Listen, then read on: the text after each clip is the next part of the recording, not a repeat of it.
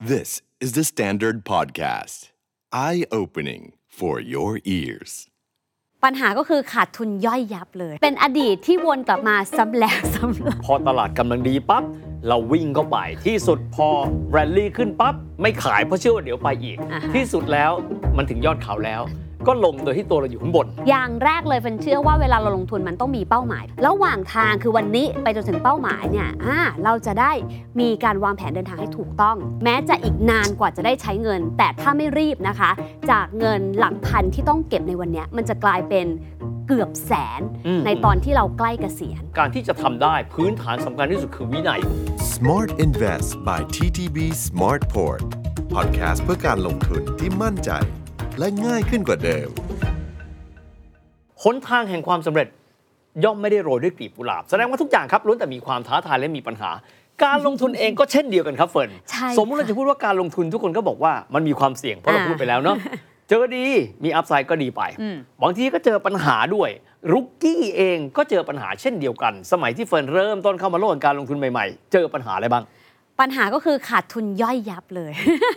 เพราะเฟิร์นเริ่มลงทุนปี 2008 พี่เป็นวิทย์ปัญหาอดีตหรือเป็นปัญหาปัจจุบัน เป็นอดีตที่วนกลับมาซ้ำแล้วซ้ำเล่าแต่ก็หายไปได้ ถูกต้องเออจะบอกว่าโลกการลงทุนมันเป็นวัฏจักรที่เราคุยกันอืมมีขึ้นมีลงนะคะ แต่ว่ามันเกิดความตกใจ เพราะว่าช่วงแรก ๆ ที่ลงทุนเป็นช่วงก่อน subprime crisis พอดีก่อน 2008 ใช่เออค่ะ แล้วเราก็รู้สึกว่าเฮ้ยตอนนั้นซื้อกองทุนไหนก็ขึ้นหมด แล้วก็ไปชวนเพื่อนๆ ที่ไม่เคยรู้จักโลกการลงทุน ลงทุนสิลงทุนสิทุกคนก็มาลงทุน เพราะว่าเชื่อเพื่อนนะคะ แล้วเราก็ซิ่งตั้งแต่แรกคือลงทุนกองทุนต่างประเทศเลย โอ้โอ้อ่าโหตั้งแต่วัยนั้นโกซิ่อิงนเตตั้องแต่ร์เด็กโกอินเตอร์ แล้วก็พอเจอสับพรามที่สหรัฐปุ๊บนะคะ ก็ทั้งกองทุนเรากองทุนเพื่อนๆก็ร่วงหมด ก็ตกใจว่าเอ๊ะทำยังไงดี ซึ่งก็ถือว่าเป็นปัญหาที่เชื่อว่าใครหลายคนที่เพิ่งเข้ามาลงทุนก็น่าจะเจอเหมือนกัน เดี๋ยวค่อยไปดูว่าเราทำยังไง พี่วิทย์ล่ะตอนนั้นเป็นยังไงคะ เชื่อว่าคล้ายกัน เพราะเออคนจำนวนหนึ่งเลยนะครับ พอตลาดกำลังดีปั๊บ เราวิ่งเข้าไป ที่สุดพอแรลลี่ขึ้นปั๊บ ไม่ขายเพราะเชื่อว่าเดี๋ยวไปอีกอ่าฮะที่สุดแล้วมันถึงยอดเขาแล้ว ก็ลงโดยที่ตัวเราอยู่ข้างบนอืมฮะนี่ก็เป็นเรื่องปกติมากๆ แต่ว่าในฐานะของคนที่มาประสีประสาทางการเงินตอนที่อายุเริ่มมากครับอืมหือเริ่มต้นเข้าไปแล้วก็จะถามว่าเราอยู่ในมหาสมุทรเลยนะอืมเราเริ่มที่ไหนดีอ่าอันอันนี้อันนี้เป็นถอยไปอีกหนึ่งสเต็ปนะครับ แล้วก็เกิดความกลัวครับ บางคนก็พูดว่าทำไมไม่ไม่ลอง diversify มันกระจายนะความเสี่ยงเลย อยู่อยู่อยู่นี่แหละ ก็คือสินทรัพย์คลาสสิกอะอือฮะเอาง่ายๆนะ เราเป็นคนไทยใช่ไหมค่ะเราก็จะมี market bias ก็จะลงทุนแต่บ้านเรา อืมก็จะมีคนบอกว่า เราไปดูโลกภายนอกกันดีไหมอืมต่างประเทศไม่รู้จักอะไรสักอย่าง ถามเราซื้อได้ด้วยเหรอต่างประเทศ อ่าฮะ ได้สิครับไม่รู้อะไรเลย เพราะฉะนั้นนี่เป็นปัญหาหลักๆ เพราะว่าเราไม่รู้เราจะเดินไปทางไหนทุกอย่างสเปะสปะไปหมดเลยครับเฟิร์นครับ ดังนั้นนะคะสิ่งที่ก่อนเราจะเริ่มลงทุนปัญหาอย่างที่เฟิร์นเจอมาแล้ว ที่พี่วิทย์เจอมาแล้วอืมถ้าไม่อยากจะเจอ ก็เราก็ต้องมาปรับทัศนคติกันนิดหนึ่งว่าอืมเอ๊ะเราควรจะเริ่มต้นจากอะไรนะคะอืมอย่างแรกเลยเฟิร์นเชื่อว่าเวลาเราลงทุนมันต้องมีเป้าหมายพี่วิทย์อืมเพราะว่าถ้าไม่มีเป้าหมายอะมันเหมือนแบบเวลาเราอยากไปเที่ยวอะค่ะ เรารู้ว่าเราอยากไปเที่ยว แต่เราไม่รู้ว่าจะไปไหนอืมเราไม่รู้ว่าเรามีเงินเท่าไหร่อืมอืมเราไม่รู้ว่าแล้วเราจะต้องเก็บเงินแค่ไหนอืมและเราลาได้ไหมตอนเราลาเนี่ยจะฝากงานเพื่อนเพื่อนจะว่าหรือเปล่าอืมเพราะฉะนั้นการลงทุนเหมือนกันเลยค่ะ ถ้าเรามีเป้าหมายเราก็จะรู้ว่าเราเนี่ยนะคะ จะลงทุนไปเพื่ออะไรอืมระหว่างทางคือวันนี้ไปจนถึงเป้าหมายเนี่ยอ่าเราจะได้มีการวางแผนเดินทางให้ถูกต้อง แต่มันมีหลักด้วยใช่ไหมพี่วิทย์อืมเออว่าเอ๊ะแล้วเราจะจับเรื่องเหล่านี้กับเรื่องการลงทุนให้มันมีเป้าหมายได้ยังไงนี่แต่ชอบมากคำว่าเป้าหมายครับอืมเพราะว่าเคยได้ยินคำนี้ always start with the end in mind อ่าเราต้องรู้ก่อนว่าเป้าหมายของเราจะไปที่ไหน ถ้าเกิดว่าเป็นเป้าหมายทางการลงทุนก็คือ quantify ออกมาเป็นตัวเงินให้ได้ค่ะนะครับ อย่างที่เคยเล่าไปใน episode แรกเนาะ เริ่มต้นก่อนเลย ความมั่นคงทางการเงินอืมเงินที่เราต้องใช้ในแต่ละเดือน รวมกันหมดแล้วเนี่ยคูณ 24 ถามว่าเคยถามนะทำไมต้อง 24อะคนก็บอกว่าเวลาวัฏจักรขาลงเศรษฐกิจเนี่ย สองปียังไงต้องกลับมาอืมเพราะฉะนั้นถ้าเราไม่มีรายรับเลย 2 ปี และเราสามารถมีเงินเย็นเก็บเอาไว้ได้ อันนี้เป็นหลังพิงที่สำคัญที่สุด อันนี้เป็นเป้าหมายแรก ส่วนถามว่าเรามั่งคั่งคือเท่าไหร่ บางคนบอกว่าก็คูณร้อยเข้าไปจากจำนวนนั้น ก็ไกลนิดหนึ่งแต่ทุกอย่างเป็นไปได้ ทั้งนี้ทั้งนั้นครับเราก็จะต้องมีดาวเหนือของเราใช่ไหมอ่าฮะดาวเหนือคือมองปั๊บแล้วรู้ว่า ฉันจะไปอย่างไรอืมก็มีหลักการที่มีชื่อว่า smart อ่า smart ก็จะมาจาก 5 ตัวด้วยกัน เอาตัวแรกกันก่อนครับเฟิร์นครับ specific อืมจำเพาะเจาะจงมีความชัดเจน ในฐานะรุ่นพี่ทางการเงินคำว่า specific มันช่วยเราเป็นดาวเหนือให้เราได้ไงครับ จริง ๆ แล้วถ้ายกตัวอย่างก็เหมือนเรารู้ว่าเราจะไปที่ไหนอืมเช่น ถ้าเราจะไปเชียงใหม่อืมเราจะได้วางแผนแบบหนึ่งอืมถ้าเราจะไปภูเก็ตอืมวางแผนอีกแบบนะคะอืมถ้าเราจะไปแค่นนทบุรี วางแผนง่ายมากอืมแต่ถ้าเราจะไปญี่ปุ่นอะอืมแผนไม่เหมือนเดิมเลยแน่นอน specific คือมีจุดเลยว่าเราอืมต้องการอะไร ถ้าทางเป้าหมายทางการเงินก็เช่น เราต้องการเป้าหมายการเงินเนี่ยเพื่ออะไรอืมเพื่อเกษียณ เพื่อเรียนต่อ เพื่อเก็บเงินเรียนให้ลูก หรือเพื่อเที่ยวรอบโลกอืมได้หมดเลย แต่ต้อง specific นี่คือตัว S ค่ะพี่โอ้วิทย์พูดง่ายถ้าเกิดเป็นหลักการทั่วไปเขาเรียกว่า ระบุพิกัดให้ชัดเจนว่าอะท่านอยากจะไปยืนอยู่ที่ไหนใช่เลย M ครับ measurability อือฮึมีความสามารถในการวัดได้เป็นดาวเหนือช่วยเรายังไงบ้างครับอืมวัดได้เนี่ยก็เพราะว่าปกติแล้วเนี่ยเราอาจจะตั้งเป้าหมายว่าอยากรวยคำว่าอืมอยากรวยเนี่ยมันวัดไม่ได้อ๋อมันไม่รู้ว่าตัวเลขความรวยคือเท่าไหร่ถูก เกษียณสบายแล้วเกษียณสบายของคุณคือกี่บาทล่ะอืม1ล้าน10 ล้านร้อยล้าน แต่ละคนไม่เท่ากันอือหือต้องวัดได้อย่างจะไปเที่ยวเนี่ยก็ต้องวัดได้ว่าระยะทางมันคือเท่าไหร่ถูกต้องถูกไหมอืคะมเพื่อเราจะรู้ว่าจะเดินทางไปยังไงอืมจะนั่งรถไฟขึ้นเครื่องบิน หรือว่าจะปั่นจักรยานไปอืม ในเรื่องการเงินสมมติถ้าเราตั้งเป้าหมายเรียนต่อปริญญาโทอ่าอืมสมมติน้องๆดูอยู่เนี่ยนะคะ เราก็จะได้รู้ว่าอ๋อมันต้องวัดได้นะว่าต้องใช้เงินกี่บาท ซึ่งแต่ละคณะแต่ละมหาวิทยาลัยไม่เท่ากันในประเทศแบบหนึ่งต่างประเทศแบบหนึ่งตีกลมๆ2 0 0 0 0 0 บาทอืมเพราะฉะนั้นเรียนต่อปริญญาโทคือ S 2 0 0 0 0 0 บาทก็คือ M ค่ะพี่วิทย์ โอ้ เดี๋ยวคงได้คุยกันนะครับ เพราะว่าการตั้งเป้าคนแต่ละคนมีเป้าไม่เท่ากัน อ่าฮะบางคนอาจจะเป้าเล็กนิดนึง บางคนบอกว่าไม่ใช่ โอ้ตอนนี้ผมเป็นพ่อของลูกสองคนลูก ผมต้องเรียนอินเตอร์ ในเอ่อตั้งแต่เด็กๆเลย โตขึ้นเขาจะต้องไปเรียนต่อต่างประเทศ แต่ละปีผมต้องเดินทางไปเที่ยวต่างประเทศกี่ครั้ง อันนั้นก็เป็นอีกเป้าหนึ่ง เดี๋ยวใช่ค่อยมาค่ะคุยกันรอ S ไปแล้ว M ไปแล้ว A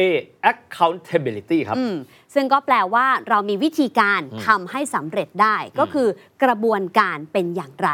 เราก็ต้องรู้นะคะว่าเอ๊ะเราจะต้องการเรียนปริญญาโทอืมเราก็ควรจะต้องมีกระบวนการในการที่จะไปถึงเป้าหมายนั้นอืมทางการเงินให้ได้นั่นเองค่ะพิวิทย์นะมาอืมอีกตัวหนึ่งอันนี้สำคัญมากๆ บางคนก็จะมีเป้า บางคนบอกว่าเป้าเนี้ย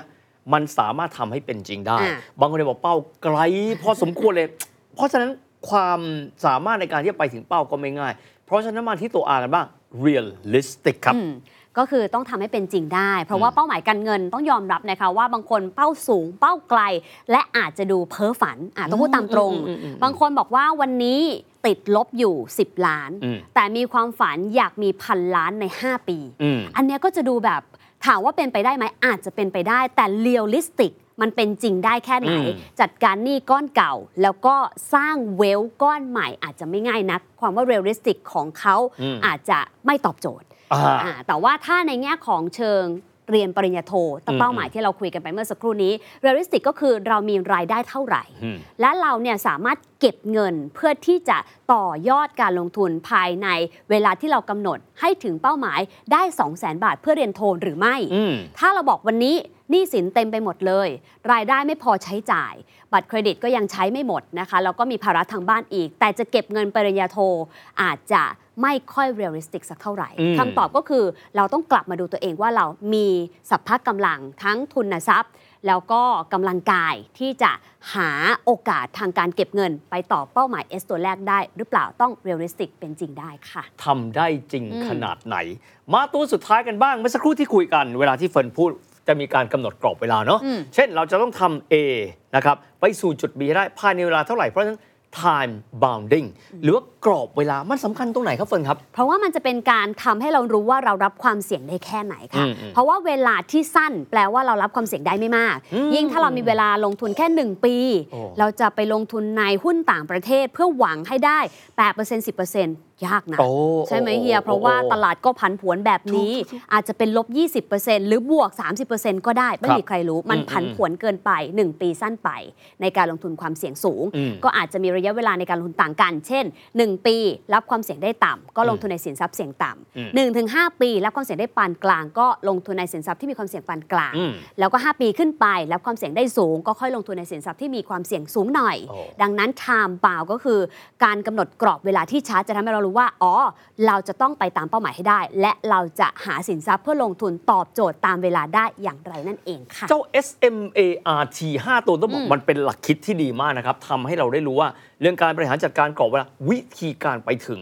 และเป้าหมายของเราเป็นเป้าหมายที่เป็นตัวเลขที่มีความชัดเจน และก็อยู่ในกรอบที่ realistic ชวนคุยแบบนี้ดีกว่านะครับว่าแต่ละคนย่อมต้องมีเป้าหมายและชวนคิดไปด้วยกันอืมนะครับแล้วท่านที่ชมรายการเราอยู่ในเวลานี้เนี่ย เป้าหมายของท่านคืออะไร อ่า เราคุยกันสองคนก่อน เป้าหมายของอะเบื้องแรกกับเบื้องกลางนะครับ ตอนเราตั้งเป้าหมายเอาไว้ยังไง และเคยไหมเพราะว่าเฮียเคยนะ ตั้งเป้าไว้แล้วเป้าไม่ได้สูงอะ แต่ทำไม่ได้ วิธีการบริหารจัดการของมันเป็นยังไงบ้างครับ จริงๆ แล้วเฟิร์นเชื่อว่าแต่ละคนมีหลายเป้า ไม่จำเป็นต้องมีเป้าเดียวนะ อ๋ออย่างแรกเขียนมาก่อนเลยว่าเรามีเป้าหมายอะไรบ้าง อืม แล้วพอเราทำตามหลักสมาร์ทนะคะ S M A R T เราจะรู้เลยว่าแต่ละเป้ามันเป็นจริงได้ไหม โอ้โห และโอเคถ้ามันมี 5 เป้า 10 เป้า อืมมันทำได้หมดจริงหรือเปล่า อืม ตัวที่จะบอกเราที่สุดคือ realistic ครับ จริงไหมอืมแล้วตามเวลานั้นเนี่ยเราควรจะสามารถที่จะเก็บเงินลงทุนได้แค่ไหนอืมอืมเฟิร์นเคยตั้งเป้าในเฮียจำได้เลยช่วงแรกเป็นแบบ 20-30 เป้าอ๋อทำเป็นเป้าสั้นกลางยาวโอ้ใช้เงินเป็นร้อยล้านเลยอะแล้วคิดในใจว่าโอ้เราจะไหวเหรออ่าอะฮะตอนนั้นเราเริ่มจากแบบไม่มีอะไรเลยอืมอืมแต่ท้ายที่สุดเราก็มาจัด priority ตามตามหลักสมาร์ทโอ้ปุ๊บจัดลำดับความสำคัญของมันใช่อะเราจะรู้เลยว่าเป้าไหนสำคัญอืมอืมและจำเป็นที่สุด ซึ่งครับในส่วนตัวของเฟิร์นคือเป้าหมายเกษียณอืมเพราะมันเป็นเงินก้อนที่ใหญ่ที่สุดครับแม้จะอีกนานกว่าจะได้ใช้เงิน แต่ถ้าไม่รีบนะคะ จากเงินหลักพันที่ต้องเก็บในวันเนี้ยมันจะกลายเป็นเกือบแสนอืมในตอนที่เราใกล้เกษียณอืมเนี่ยคือสำคัญและจำเป็นที่เหลือเนี่ยเป็นเป้าหมายที่ตัดได้เลยโอ้ การท่องเที่ยวซื้อออของชิ้นใหญ่อะไรอย่างเงี้ยนะคะ ดังนั้นลองทำตามหลักสมาธิก่อนแล้วจะได้รู้ว่าเฮ้ยอะไรสำคัญที่สุดสำหรับเรา อันนี้คือของเฟิร์นคือเกษียณและพี่วิทย์อะแต่ต้องบอกนะว่าเฟิร์นเก่งมากเพราะว่าการที่จะทำได้พื้นฐานสำคัญที่สุดคือวินัยครับปัจจุบันเราจะได้ยินคำอยู่สองคำนะครับอ่าคำแรกก็คือคำว่าเกษียณไวไฟลุกอ่าบางคนตั้งกรอบไว้เกษียณ แต่ว่าเป้าของเขาเนี่ยมันสั้นมาก เช่นอืมอยากจะเกษียณอายุ 35อ่าหรือ fire 40ใช่ไหมเออเกษียณเออเกษียณไวไฟลุกอ่าอันนี้จะท้าทายหน่อย แต่ว่าจริงหนึ่งที่จะต้องผ่านให้ได้คือคำว่า Henry high earning not rich yet มีเงินเยอะพอดีไม่ได้ออมไม่ได้ลงทุนครับ ที่สุดก็เลยเผาตัวเองไปเรื่อยๆ เพราะฉะนั้นรู้กันไปด้วย เพราะว่าส่วนหนึ่งการลงทุนพื้นฐานคือ เราต้องสามารถบริหารจัดการนะครับวิถีชีวิตของเราได้ด้วยวินัยทางการเงินอืมของเฮียเอาเบื้องต้นครับ วันที่ถูกเคาะกระโหลก แล้วเปิดกระโหลกในวันนั้นบอกว่า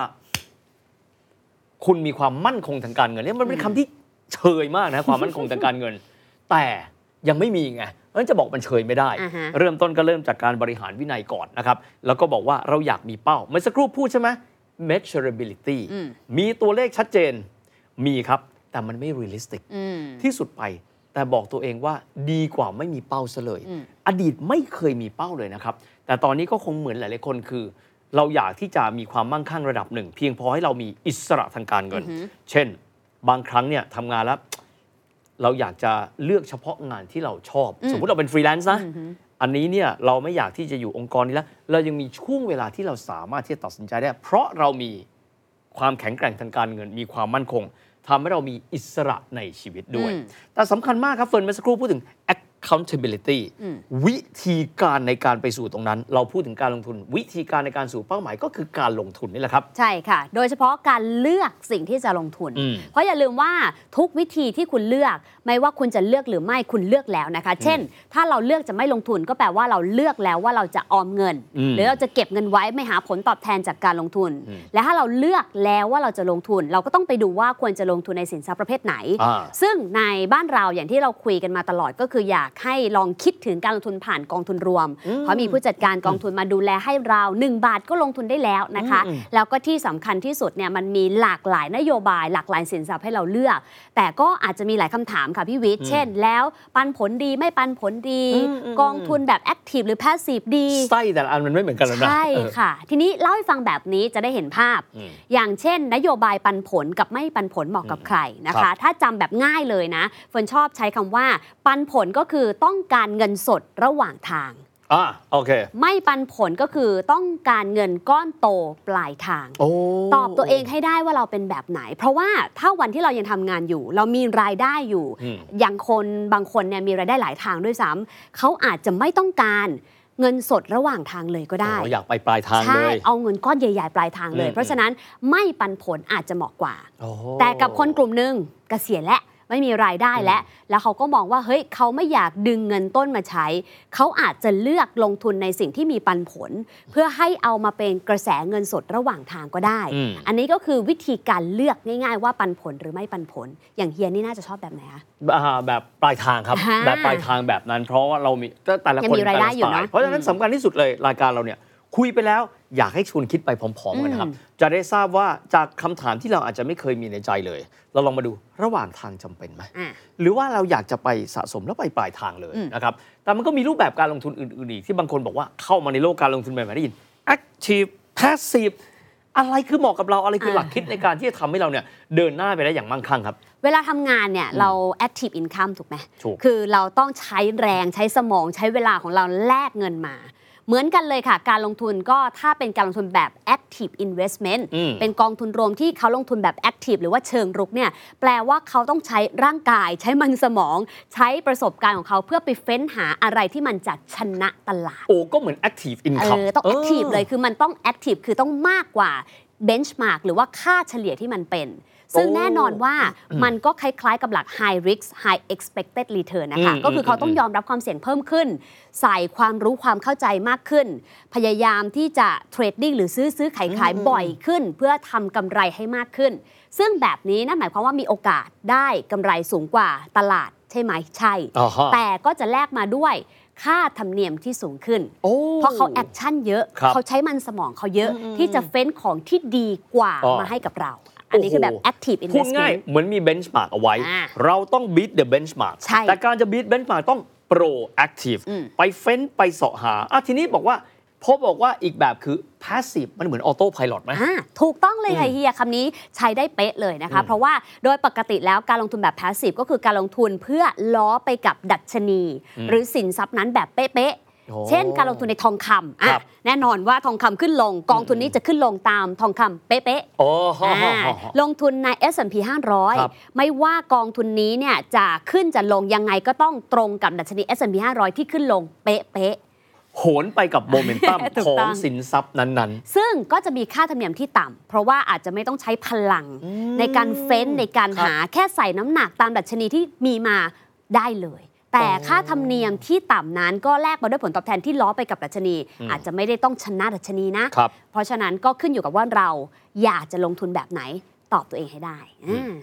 เอาละครับไหนๆคุยกันมาแล้วนะครับเมื่อสักครู่เราระบุเลย เรามีเป้าที่สามารถที่จะเป็นไปได้จริงนะครับ เรามีตัวเลข เรามีแผนการนะครับ เราก็จะมีกรอบเวลาไปด้วย ทีนี้นะครับทางด้านของ TTB นะครับ Smart Port เอง เขาก็มี tool หรือว่าเครื่องมือในการที่จะช่วยระวางแผนไปด้วยนะครับ จากดาวเหนือของเราที่เราเรียกกันว่า SMART นะครับ ผมลองแบบนี้บอกว่าขอเกษียณภายในเวลาอีก 5 ปี กล่าวคือตอนนี้อายุ 53 5 ปีก็คือขอเกษียณอายุ 58 ปี เงินที่ต้องใช้นะครับ หลังจากเกษียณบอกว่าอยากได้ 20 ล้านบาทด้วยกัน ระยะเวลาจากวันนี้สู่อีก 5 ปีก็คือ 5 ปีนะครับจากนั้นบอกว่า โอกาสในการที่จะได้บวกลบ 6%เราลองดูนะครับ พอใช้ tooling ตัวนี้ของ TTB Smart Port เขาให้เป็น option ออกมาหลาย ๆ ทางเลือกนะครับว่าเราจะลงทุนแบบไหนนะครับ แบบที่ 1 เลยนะครับ แบบเป็นพอร์ตนะครับแบบเป็น Smart Port 2ก็จะเป็นแบบ nurturer อันนี้อาจจะบอกว่ารับความเสี่ยงได้น้อยหน่อย เขาจะมีการคำนวณให้ว่าระดับแบบใดบ้าง เขาก็บอกว่าคาดว่าจะเสร็จใน 5 ปีนะครับเงินลงทุนก้อนแรกก็จะประมาณ 15.977 ล้านด้วยกันนะครับถ้าเกิดว่าเป็นแบบนี้ ถ้าเกิดว่าเราสนใจว่าผลตอบแทนที่เราจะงอกเงยใน 5 ปี จากเงินต้นประมาณ 15.977 ล้าน ก็จะมีผลตอบแทนได้ประมาณ 4 ล้านนับจากนี้ถึงวันนั้น ถ้าเราบอกว่าแบบนี้ละเหมาะสมกับผมก็กดเข้าไปเลย เขาก็จะมีออปชันให้ แต่ถ้าเกิดท่านบอกว่าไม่ใช่แหละ เราอยากได้ที่แบบโลดผลหน่อยนะครับ บอกว่าอยากได้เป็นแบบ Smart Portfolio ไปเลยนะครับ อันนี้ก็จะเป็นแบบ Explorer นะครับ ก็บอกว่าเงินลงทุนก้อนแรก 13.76 ล้านนะครับ ทีนี้ผลตอบแทนที่จะได้นะครับประมาณ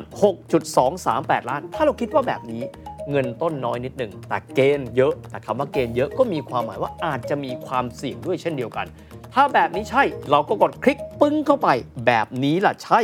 เขาก็จะบอกมาเลยครับว่า เราควรที่จะลงทุนออกมาเนี่ยในลักษณะแบบไหน เช่น ตราสารหนี้ในประเทศ 10%ตราสารหนี้ในต่างประเทศ 20%ตราสารทุนในประเทศ 15%ตราสารทุนในต่างประเทศ 55%ความเสี่ยงผู้ลงทุนอยู่ระดับ 3 จาก 5 ระดับนะครับความเสี่ยงของกองทุน ความเสี่ยงปานกลางค่อนข้างสูงระดับ 5-8 ถ้าเกิดว่าเรามีความสนใจ เราก็กดเข้าไป แต่สำหรับคนที่อายุยังไม่มากนะครับยังมีเวลาในการวางแผนทางการเงินสำหรับการเกษียณเนี่ยผมขอยกตัวอย่างเช่น ตอนนี้สมมุติว่าอายุ 35 ปีต้องการเก็บเงินเกษียณที่ 20 ล้านบาท เพื่อเกษียณตอนอายุ 55 ปี คุณก็จะมีระยะเวลา 20 ปีเลยในการวางแผนการเกษียณ ซึ่ง TDB Smart Port เองเขาก็มีแผนการลงทุนที่แนะนำสำหรับการตั้งเป้าหมายนะครับไม่ว่าจะเป็นการเก็บแบบลงทุนเงินก้อนแรก หรือการลงทุนแบบผสมเงินลงทุนก้อนแรก พร้อมกับการ DCA หรือการลงทุนแบบ DCA อย่างเดียวทุกเดือนเลย ซึ่งท่านก็สามารถที่จะเข้าไปลองตั้งเป้าหมายของตัวเองกันได้เลยนะครับ เพราะฉะนั้น Tooling นี้จะช่วยให้เราเห็นออปชันต่างๆ ว่าใช้เงินเท่าไหร่นะครับเงื่อนไขเป็นอย่างไร ไส้ในที่เขาจะบริหารจัดการเป็นอย่างไร เพื่อบรรลุเป้าหมายของเราที่วางเอาไว้ครับเฟิร์นครับ ซึ่งจริงๆแล้วแต่ละคนอาจจะมีหลายพอร์ตก็ได้อืมอย่างที่เราคุยกันเพราะว่าเชื่อว่าทุกคนมีหลายเป้าหมายอืมในโลกการเงินอยู่แล้วนะคะ แต่ว่าถ้าเราตั้งเป้าชัด แล้วเราก็รู้แล้วว่าเอ๊ะแต่ละเป้าหมายเนี่ยเป็นจริงได้ไหมใช้เงินเท่าไหร่เวลาเป็นอย่างไร เราก็ค่อยๆนำมาจับแมทกับ TTB Smart Port ก็ได้เหมือนกัน จะได้รู้ว่าเราสามารถทำได้หรือไม่แล้วก็มีเครื่องมือนะคะที่จะไปจัดสรร ปรับสัดส่วนแล้วก็ลงทุนให้กับเราได้อย่าง TTB Smart Port ด้วยค่ะพิวิทย์ลองจินตนาการดูถ้าเป็นสมัยก่อนนะครับ Rookie Investor อย่างของเฟิร์นหลายปีที่แล้ว ของเฮียหลายทศวรรษที่แล้ว เราต้องคำนวณเอาเองต้องไปปรึกษาคนแต่ตอนนี้ต้องยอมรับนะครับว่าด้วย TTB Smart Port ชื่อก็บอกแล้ว Smart เขาช่วยเราประมวลผลเบื้องต้นอืมให้เราได้ดูว่าเป้าหมายเราเป็นแบบนี้นะครับ เรามีทิศทางในการลงทุนที่สอดคล้องกันกับความสามารถในการรับความเสี่ยงนั้นอย่างไรบ้างครับเฟิร์นครับ จริงๆ แล้วเฟิร์นเชื่อว่าคนที่วางแผนแล้วก็ลงทุนง่ายที่สุดมี 2 กลุ่มอืมคือ 1 คือกลุ่มที่ไม่รับความเสี่ยงเลยอืมกับกลุ่มที่รับความเสี่ยงได้สูงมาก อย่างอืมเฟิร์นได้เป็นส่วนหลังใช่ไหมคะ เพราะว่าอะไร เพราะเรา fully invest เราลงทุนเสี่ยงทรัพย์เสี่ยงได้ 100% กับคนที่ไม่รับความเสี่ยงเลยก็คือไม่ต้องเสี่ยงเลยอือฮึแต่คนส่วนใหญ่อยู่กลางๆค่ะ ก็คืออยู่ประมาณ 2 3 4 ระดับความเสี่ยงที่เขารับได้ และกลุ่มนี้แหละจะมีปัญหาว่าเอ๊ะแล้วสัดส่วนแค่ไหนถึงจะเหมาะสมนะคะ ดังนั้นกรอบที่ TTB Smart Port ให้กับเราไว้เนี่ยมันก็จะทำให้เราเห็นภาพชัดขึ้นอืมว่าเรามีเป้าหมายแบบนี้ มีเงินตั้งต้นเท่านี้ มีเงินเติมไปอีกเท่านี้ รับความเสี่ยงแล้วก็คาดหวังผลตอบแทนเท่านี้ ท้ายที่สุดแล้วมันเป็นไปได้หรือเปล่า แล้วก็ท้ายที่สุดลงทุนให้กับเราด้วย เราจะได้ไม่ต้องไปปวดหัวอืมนะคะว่าเอ๊ะตกลงฉันรับความเสี่ยงได้เท่าไหร่ ลงทุนแบบไหน เลือกกองทุนยังไงต้องปรับสัดส่วนไหม เพราะว่าฝันเชื่อว่าวันเนี้ยหลายคนมีหลายอย่างที่ต้องโฟกัสอืมมากกว่าแค่เรื่องเงิน เราก็ไปทำสิ่งที่เราถนัด สิ่งที่มีผู้เชี่ยวชาญด้านการเงินเขาถนัดอย่างการจัดพอร์ตก็ให้เขาทำไป นะครับสมดังคำว่า Smart Invest by TTB Smart Port เพราะคำว่า Smart สามารถช่วยเราตัดสินใจ วางอยู่บนพื้นฐานของหลักคิดที่เหมาะสมได้ด้วยนะครับอืมเป็นเป้าหมายที่เราคุยกันที่พี่บิดอืมเล่าให้ฟังทั้ง S M A R T ด้วยนะคะ ติดตามพวกเราได้นะคะในทุกๆช่องทางของ The Standard Podcast นะคะ ไม่ว่าจะเป็น YouTube หรือว่า Podcast Player ก็ตามเดี๋ยวกลับมาเจอกันใหม่ EP หน้าค่ะ TTB Smart Port เนี่ยก็เป็นโมเดลการลงทุนกองทุนรวมที่เหมาะกับนักลงทุนหน้าใหม่นะครับ เพราะมีผู้เชี่ยวชาญในการคัดจัดปรับกองทุน เริ่มต้นได้เพียง 1 บาท และที่สำคัญสามารถเลือกความเสี่ยงได้ตามต้องการ